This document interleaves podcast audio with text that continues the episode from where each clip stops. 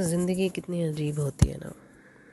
अभी मेरी बेटी मेरे पास आई और उसके हाथ में मैंने एक अनंत धागा बांधा था, जिसमें चौदह गांठें होती हैं and it has its own process so मैंने उसके हेल्थ के लिए बांधा था। और ये धागा आप चौदह दिन पहनते हैं, उसके बाद या तो हटा देते हैं as per your convenience if you can maintain it for a year you can she had been after my life too कि मैं उसको खोल दूँ खोल दूँ, खोल अभी आती है और वो कहती है कि इसको हटाइए बहुत ज़्यादा खुजली हो रही है। तो मैंने देखा हम्म, मैंने बोला ओके। और क्योंकि मुझे ये बात पता है हम पहले रक्षा सूत्र हाथ में बंधा हुआ उन उनको कैंची से काट देते हैं। बट ये चीज़ें कैंची से काटने के बाद आपका जो इससे इससे जो आपको पुण्य मिला है, जो आपने की, आपके पास जो पॉजिटिव चीज़ें हैं, वो कट जाती हैं। तो अब इसीलिए इसको रक्षा इसको काटा नहीं जाता है, इसको खोला जाता है या जलाया जाता है। खोल के आप या मिट्टी में गाड़ दीजिए या जला दीजिए। तो अब क्योंकि वो गांठें थी तो मैंने खोलना चालू किया।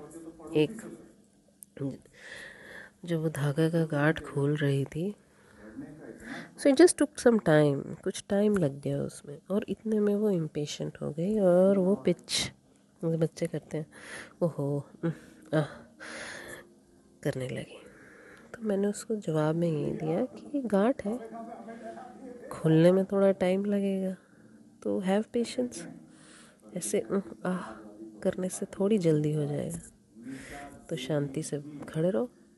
बीच बीच में उसने अपने सजेशंस भी डालने कैंची से काट दो, आप स्लो कर रहे हो, आप इधर से खींचो, आप उधर से खींचो। तो इस पूरे कॉन्वर्सेशन ने को मेरे मैं खुद, मेरे दिमाग ने इस कॉन्वर्सेशन को रीड किया ऐसे कि सपोज़ जैसे वो हाँ वो मैं हूँ और मैं गाठ खोल रही हूँ तो मैं, मुझमें, मैं ईश्वर हूँ। तो मेरा और मेरे ईश्वर के प्रति, कृष्ण से क्या कॉन्वर्सेशन होता है? कि मैं उनको कुछ कह रही हूँ कि मेरा ये प्रॉब्लम आप सॉल्व कर दो, इससे मुझे खुजली हो रही है, बहुत प्रॉब्लम है। भगवान आराम से लगे हैं।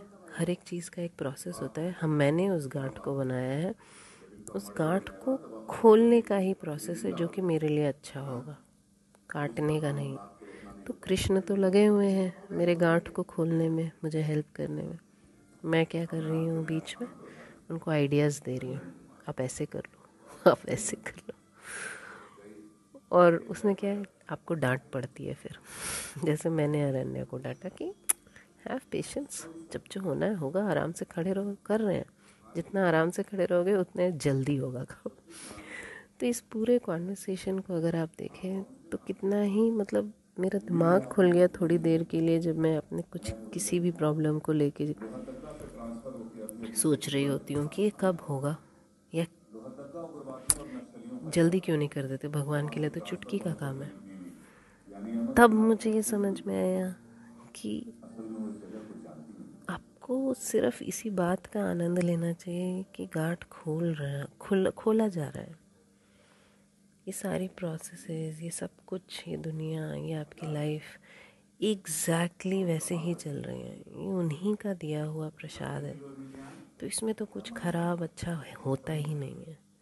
और ये जो कॉन्वर्सेशन जो ये बातचीत मेरे मेरे और मेरे बेटी में हुआ, इससे मुझे यही समझ में आता है कि भगवान आपसे बे इंतहा प्यार करते हैं। बट कुछ चीज़ों में वो आपको भी सुधारते हैं। चीज़ों को दे के चीज़ों को समझा के। और हमें चाहिए कि हम बस शांति से कुछ टाइम उनके पास खड़े रहें। तो ये जो दुविधा है, ये सारी जो प्रॉब्लम्स है आपकी लाइफ की, वो खुल के बाहर आ जाएँगे और आपको समझ आ जाएगा कि और आपको शांति मिलेगी आखिरी में, क्योंकि वो गांठ तो खोल ही देंगे। जैसे कि मैंने जब उसका गांठ खोला शी फेल्ट वेरी गुड अपना धागा लिया और मैंने बोला, मंदिर में रख दो, सुबह डाल देना। उसने लिया और वो चली गई। And then she said it was more than forty days है no? I feel so relieved so यही आप भी बोलोगे। तो बस यहाँ मुझे यही समझ में आया कि भगवान आपसे बेइंतहा प्यार करते हैं।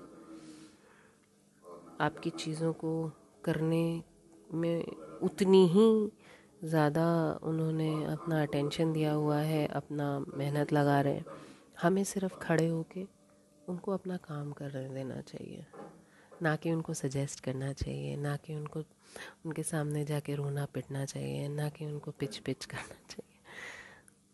तो इस पूरे सिचुएशन की खूबसूरती सिर्फ़ इसी बात में थी कि जिस डेडिकेशन से मैं लगी हुई थी उस गांठ को खोलने में, उस मुझे यही रियलाइज़ हुआ कि भगवान भी उतने ही डेडिकेशन के साथ हमारी लाइफ को खोलने में, हमें समझाने में लगे हुए हैं। हमें सिर्फ़ चाहिए कि हम उनको सिर्फ़ देखें।